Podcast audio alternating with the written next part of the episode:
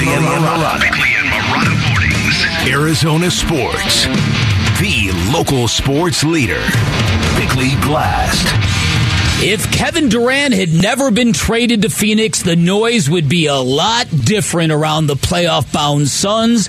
People would be talking about CP3's playoff legacy and his zero championship rings. They'd be talking about whether a soft serve team is built for the grinder of the postseason. There'd be rehashed questions about what happened the last time around against the Mavericks, and there would be questions for Devin Booker, who fell hard out of last year's postseason season. And if you don't remember, he became a meme for Luka stands, which was embarrassing enough. But the 6 of 17 shooting in game 6 and the 3 of 14 shooting in game 7 is hardly the stuff of legends. And getting blown off the court at home on the NBA's ultimate stage is something generally star players have to wear for a while until they found atone- find atonement or until they get a championship ring. And yet you're hearing nothing of the sort because because the hot take space is instead focusing on KD, his legacy, his playoff reunion against Russell Westbrook,